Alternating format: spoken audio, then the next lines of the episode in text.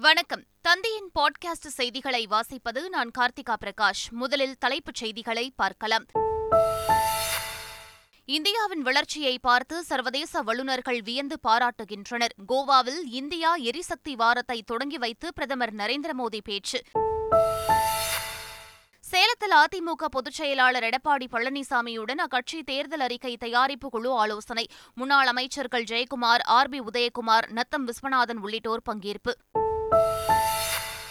போட்டித் தேர்வுகளை முற்றாக கைவிட வேண்டும் என்று விடுதலை சிறுத்தைகள் கட்சி எம்பி திருமாவளவன் மக்களவையில் வலியுறுத்தல். தேர்வர்களை வடிகட்டும் முறை வேலை வாய்ப்புகளில் பணியமர்த்த விடாமல் தடுக்கும் புதிய யுக்தி எனவும் பேச்சு. தமிழகத்தில் மேலும் சில மாநகராட்சிகள் நகராட்சிகள் பேரூராட்சிகளை உருவாக்க நடவடிக்கை. குழு அமைத்து இதற்கான பணிகள் நடைபெற்று வருவதாகவும் அமைச்சர் கே. என். நேரு தகவல். நீண்ட காலமாக சிறைவாசத்தில் இருப்பவர்களை விடுதலை செய்யும் கோப்புகளுக்கு ஆளுநர் ஒப்புதல் வழங்குவார். சட்டத்துறை அமைச்சர் ரகுபதி பேட்டி. இனி விரிவான செய்திகள்.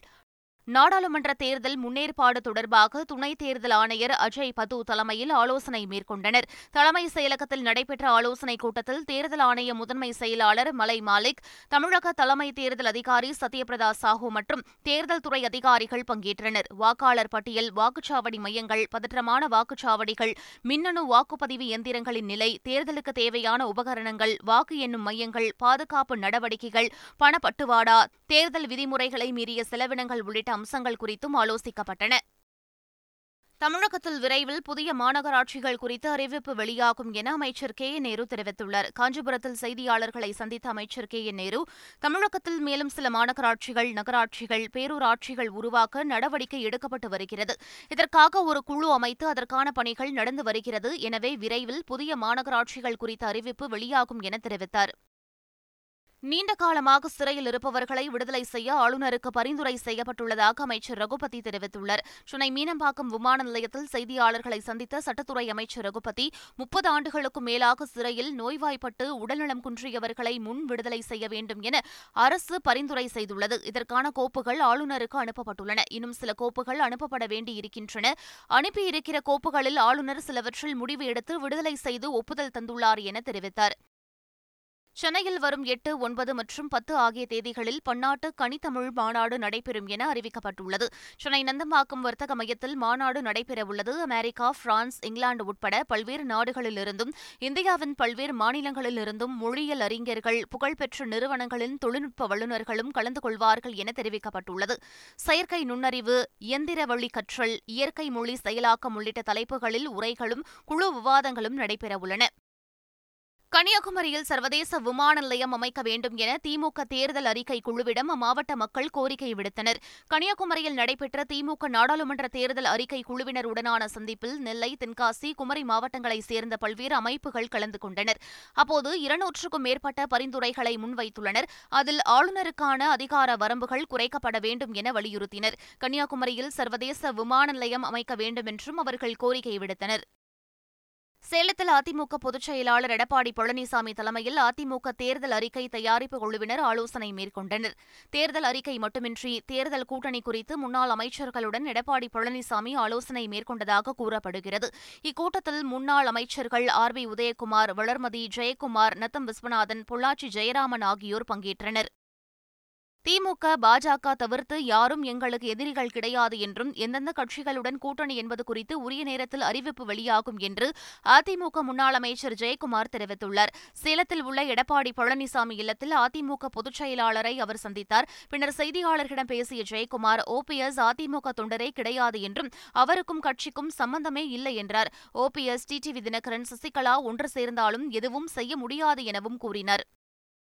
மத்திய அரசு தமிழ்நாட்டிற்கு பேரிடர் நிதி வழங்காதது குறித்து ஆர் ஆசா எழுப்பிய கேள்விக்கு சரியான பதிலளிக்க முடியாத மத்திய பாஜக அரசு சாதியை வைத்து நாடகம் ஆடுவதாக காங்கிரஸ் எம்பி ஜோதிமணி குற்றம் சாட்டியுள்ளார். நாடாளுமன்றத்தில் நடைபெற்ற மோதல் குறித்து பேசிய அவர் தமிழ்நாட்டிற்கு பேரிடர் நிதி தராமல் துரோகம் செய்வதை மறைக்கவே சாதியை அவமதித்து விட்டதாக நாடகம் ஆடுகிறது என்று தெரிவித்துள்ளார். நியாயமாக பார்த்தால் தமிழ்நாட்டு நலன்களுக்காக போராடும் எங்களுடன் நிற்காமல் நம் மக்களுக்கு துரோகம் செய்யும் பாஜகவை பாதுகாக்க முயன்ற அமைச்சர் முருகன்தான் தமிழ்நாட்டு மக்களை அவமதித்திருக்கிறார் என்று ஜோதிமணி தெரிவித்துள்ளார். பாஜக நிர்வாகியான நடிகை ஜெயலட்சுமி அளித்த புகாரில் பாடலாசிரியர் ஸ்னேகன் மீது பதிவுப்பட்ட வழக்கை சென்னை உயர்நீதிமன்றம் ரத்து செய்துள்ளது. ஸ்னேகன் அறக்கட்டளை விவகாரத்தில் தன் மீது தவறான குற்றச்சாட்டுகளை சுமத்தி தனது நற்பெயருக்கு களங்கம் ஏற்படுத்தியதாக கவிஞர் ஸ்னேகன் மீது ஜெயலட்சுமி புகார் அளித்தார். இதன் அடிப்படையில் ஸ்னேகன் மீது திருமங்கலம் போலீசார் வழக்கு பதிவு செய்தனர். தன் மீதான வழக்கை ரத்து செய்யக்கோரி ஸ்னேகன் சென்னை உயர்நீதிமன்றத்தில் மனு தாக்கல் செய்திருந்தார். இந்த மனு நீதிபதி தமிழ்ச்செல்வி முன் விசாரணைக்கு வந்தபோது ஸ்னேகன் மீதான வழக்கை ரத்து செய்து உத்தரவிட்டுள்ளார். கொலை வழக்கில் ஆயுள் தண்டனை அனுபவித்து வரும் ஆட்டோ சங்கரின் சகோதரர் மோகனுக்கு ஒரு மாதம் விடுப்பு வழங்கி சென்னை உயர்நீதிமன்றம் உத்தரவிட்டுள்ளது. கொலை வழக்கில் ஆட்டோ சங்கருடன் அவரது சகோதரர் ஆட்டோ மோகனும் கைது செய்யப்பட்டார்.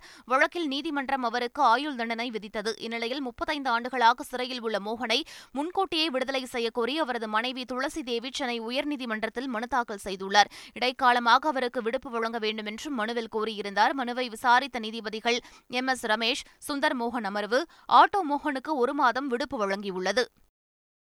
தமிழக ஆளுநர் பனிரண்டு சிறைவாசிகளை விடுதலை செய்து உத்தரவிட்டதை அடுத்து பிப்ரவரி பத்தாம் தேதி நடைபெறுவதாக இருந்த திருச்சி மத்திய சிறை முற்றுகை போராட்டம் ரத்து செய்யப்படுவதாக மனிதநேய ஜனநாயக கட்சியின் மாநில தலைவர் தமிமுன் அன்சாரி தெரிவித்துள்ளார்.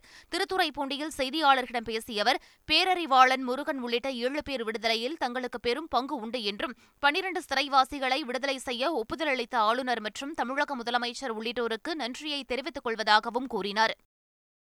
ராமேஸ்வரம் மீனவர்கள் ஆறு பேரை விடுதலை செய்து இலங்கை நீதிமன்றம் உத்தரவிட்டுள்ளது. கடந்த இருபத்தி இரண்டாம் தேதி ராமேஸ்வரம் மீனவர்கள் நெடுந்தீவு அருகே மீன்பிடித்துக் கொண்டிருந்தபோது அங்கு வந்த இலங்கை கடற்படையினர் எல்லை தாண்டி மீன்பிடித்ததாக இரண்டு விசைப்படகையும் அதிலிருந்து ஆறு மீனவர்களையும் கைது செய்தனர். இந்நிலையில் சிறைக்காவல் முடிந்து ஊர்காவல்துறை நீதிமன்றத்தில் ஆஜர்படுத்தப்பட்ட ஆறு பேரையும் விடுதலை செய்து நீதிபதி உத்தரவிட்டார்.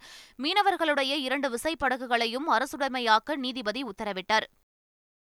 மோடி மீண்டும் ஆட்சிக்கு வந்தால் இந்தியாவுக்கு இருண்ட காலமாகத்தான் அமையும் என்று மார்க்சிஸ்ட் கம்யூனிஸ்ட் கட்சியின் மாநில செயலாளர் பாலகிருஷ்ணன் தெரிவித்துள்ளார். விழுப்புரத்தில் செய்தியாளர்களிடம் பேசிய அவர் அரசு மீது எதிர்க்கட்சிகள் விமர்சனம் வைக்கும் பதில் சொல்ல வேண்டும் என்றார் ஆனால் கடந்த பத்து ஆண்டுகளில் என்னென்ன செய்தேன் என்று பிரதமர் சொல்லவில்லை என்றும் அவர் கூறினார்.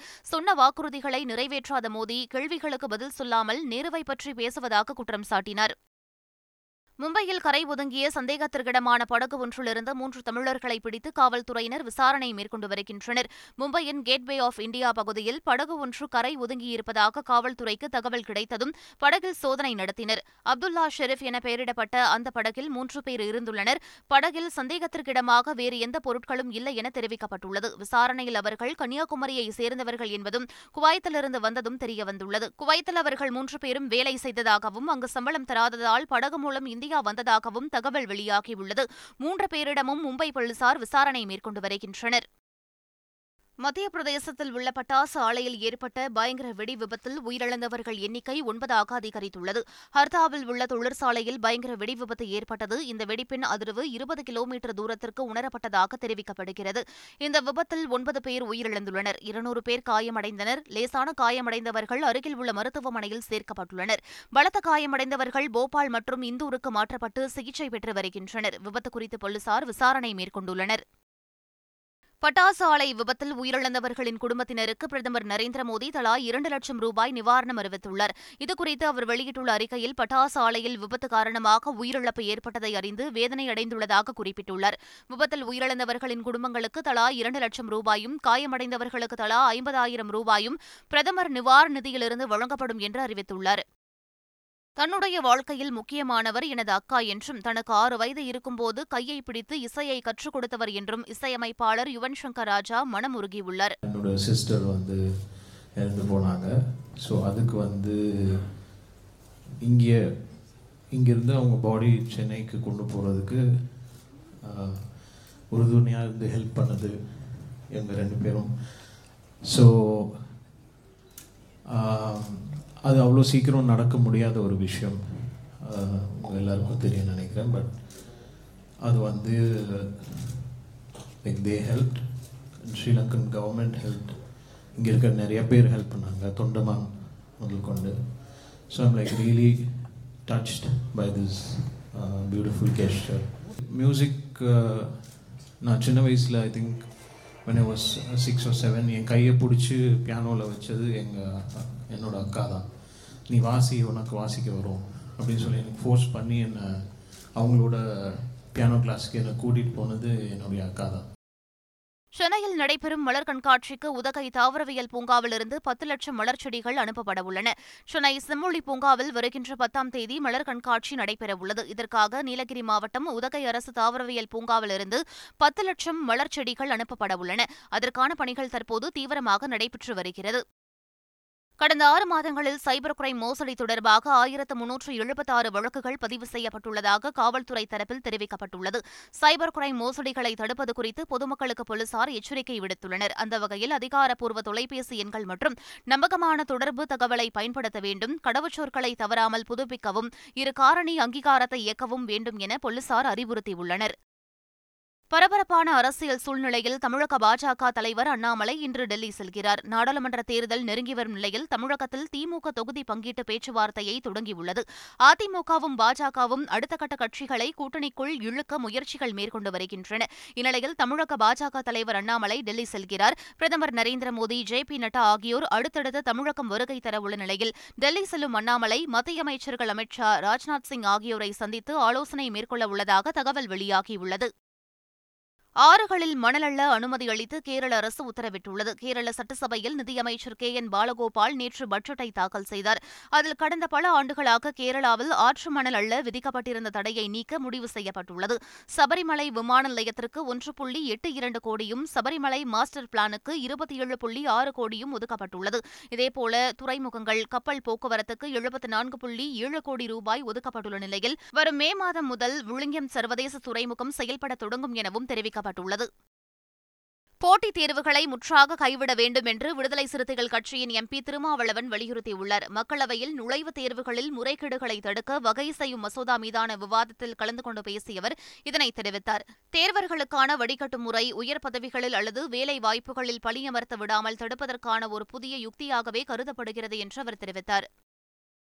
நீட் ஜேஇஇ போன்ற நுழைவுத் தேர்வுகளில் முறைகேடுகளை தடுக்க வகை செய்யும் பொதுத் தேர்வுகள் முறைகேடுகள் தடுப்பு மசோதா மக்களவையில் நிறைவேற்றப்பட்டது. கடந்த சில ஆண்டுகளில் வினாத்தாள்களின் கசிவு திட்டமிட்ட மோசடிகள் ஆகியவை காரணமாக தேர்வுகள் ரத்து செய்யப்பட்டதால் லட்சக்கணக்கான மாணவர்கள் பாதிக்கப்பட்டனர். அதை தடுப்பதற்காக இந்த மசோதா கொண்டுவரப்பட்டுள்ளது. இந்த மசோதா மக்களவையில் திங்கட்கிழமை தாக்கல் செய்யப்பட்ட நிலையில் செவ்வாய்க்கிழமை விவாதத்திற்கு எடுத்துக் கொள்ளப்பட்டு நிறைவேற்றப்பட்டுள்ளது.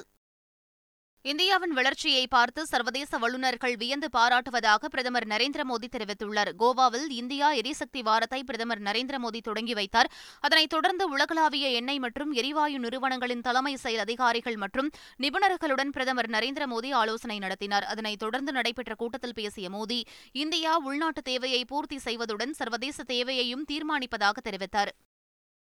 அமெரிக்காவின் சிகாகோவில் இந்திய மாணவர் ஒருவரை ஒரு கும்பல் விரட்டி சென்று கொடூரமாக தாக்கியது அதிர்ச்சியை ஏற்படுத்தியுள்ளது. ஹைதராபாத்தைச் சேர்ந்த சையத் மசாஹிர் அலி என்பவர் சிகாகோவில் உள்ள இந்தியானா வெஸ்லேயன் பல்கலைக்கழகத்தில் படித்து வருகிறார். இவர் திங்கட்கிழமை இரவு தனது வீட்டினருக்கே வெளியே நடந்து சென்று கொண்டிருந்த போது மூன்று பேர் கொண்ட கும்பல் விரட்டி சென்று கொடூரமாக தாக்கியுள்ளது. இதில் பலத்த காயமடைந்தவர் மருத்துவமனையில் அனுமதிக்கப்பட்டுள்ளார். சையத் மசாஹிர் அலிக்கு தேவையான அனைத்து உதவிகளையும் செய்து தருவதாக சிகாகோவில் உள்ள இந்திய தூதரகம் தெரிவித்துள்ளது. மேலும் உள்ளூர் காவல்துறை மூலம் விசாரணை மேற்கொள்வதாகவும் உறுதியளித்துள்ளது. பத்தொன்பது வயதுக்கு உட்பட்டோருக்கான ஒருநாள் உலகக்கோப்பை தொடரின் அரையிறுதிப் போட்டியில் தென்னாப்பிரிக்காவை வீழ்த்தி நடப்பு சாம்பியன் இந்திய அணி இறுதிப் போட்டிக்கு முன்னேறியது. பத்தொன்பது வயதுக்கு உட்பட்டோருக்கான ஒருநாள் உலகக்கோப்பை தொடரின் முதலாவது அரையிறுதிப் போட்டியில் இந்தியா தென்னாப்பிரிக்க அணிகள் மோதின. போட்டியில் முதலில் பேட்டிங் செய்த தென்னாப்பிரிக்கா ஐம்பது ஓவர்களில் இருநூற்று நாற்பத்தி நான்கு ரன்கள் எடுத்தது. தொடர்ந்து களம் இறங்கிய இந்திய அணி நாற்பத்தெட்டு புள்ளி ஐந்து ஓவர்களில் எட்டு விக்கெட்டுகளை இழந்து இருநூற்று நாற்பத்தி எட்டு ரன்கள் எடுத்து திருள் வெற்றி பெற்றதோடு இறுதிப் போட்டிக்கும் முன்னேறியது. இந்திய அணியில் அதிகபட்சமாக சச்சின் தாஸ் தொன்னூற்றாறு ரன்களும் கேப்டன் உதய் சராகன் எண்பத்தோரு ரன்களும் எடுத்து வெற்றிக்கு வித்திட்டனர். மீண்டும் தலைப்புச் செய்திகள். இந்தியாவின் வளர்ச்சியை பார்த்து சர்வதேச வல்லுநர்கள் வியந்து பாராட்டுகின்றனர். கோவாவில் இந்தியா எரிசக்தி வாரத்தை தொடங்கி வைத்து பிரதமர் நரேந்திர மோடி பேச்சு. சேலத்தில் அதிமுக பொதுச் செயலாளர் எடப்பாடி பழனிசாமியுடன் அக்கட்சி தேர்தல் அறிக்கை தயாரிப்பு குழு ஆலோசனை. முன்னாள் அமைச்சர்கள் ஜெயக்குமார் ஆர் பி உதயகுமார் நத்தம் விஸ்வநாதன் உள்ளிட்டோர் பங்கேற்பு. போட்டித் தேர்வுகளை முற்றாக கைவிட வேண்டும் என்று விடுதலை சிறுத்தைகள் கட்சி எம்பி திருமாவளவன் மக்களவையில் வலியுறுத்தல். தேர்வர்களை வடிகட்டும் முறை வேலை வாய்ப்புகளில் பணியமர்த்த விடாமல் தடுக்கும் புதிய யுக்தி எனவும் பேச்சு. தமிழகத்தில் மேலும் சில மாநகராட்சிகள் நகராட்சிகள் பேரூராட்சிகளை உருவாக்க நடவடிக்கை குழு அமைத்து இதற்கான பணிகள் நடைபெற்று வருவதாகவும் அமைச்சர் கே என் நேரு தகவல். நீண்ட காலமாக சிறைவாசத்தில் இருப்பவர்களை விடுதலை செய்யும் கோப்புகளுக்கு ஆளுநர் ஒப்புதல் வழங்குவார். சட்டத்துறை அமைச்சர் ரகுபதி பேட்டி. இத்துடன் பாட்காஸ்ட் செய்திகள் நிறைவு பெறுகின்றன. வணக்கம்.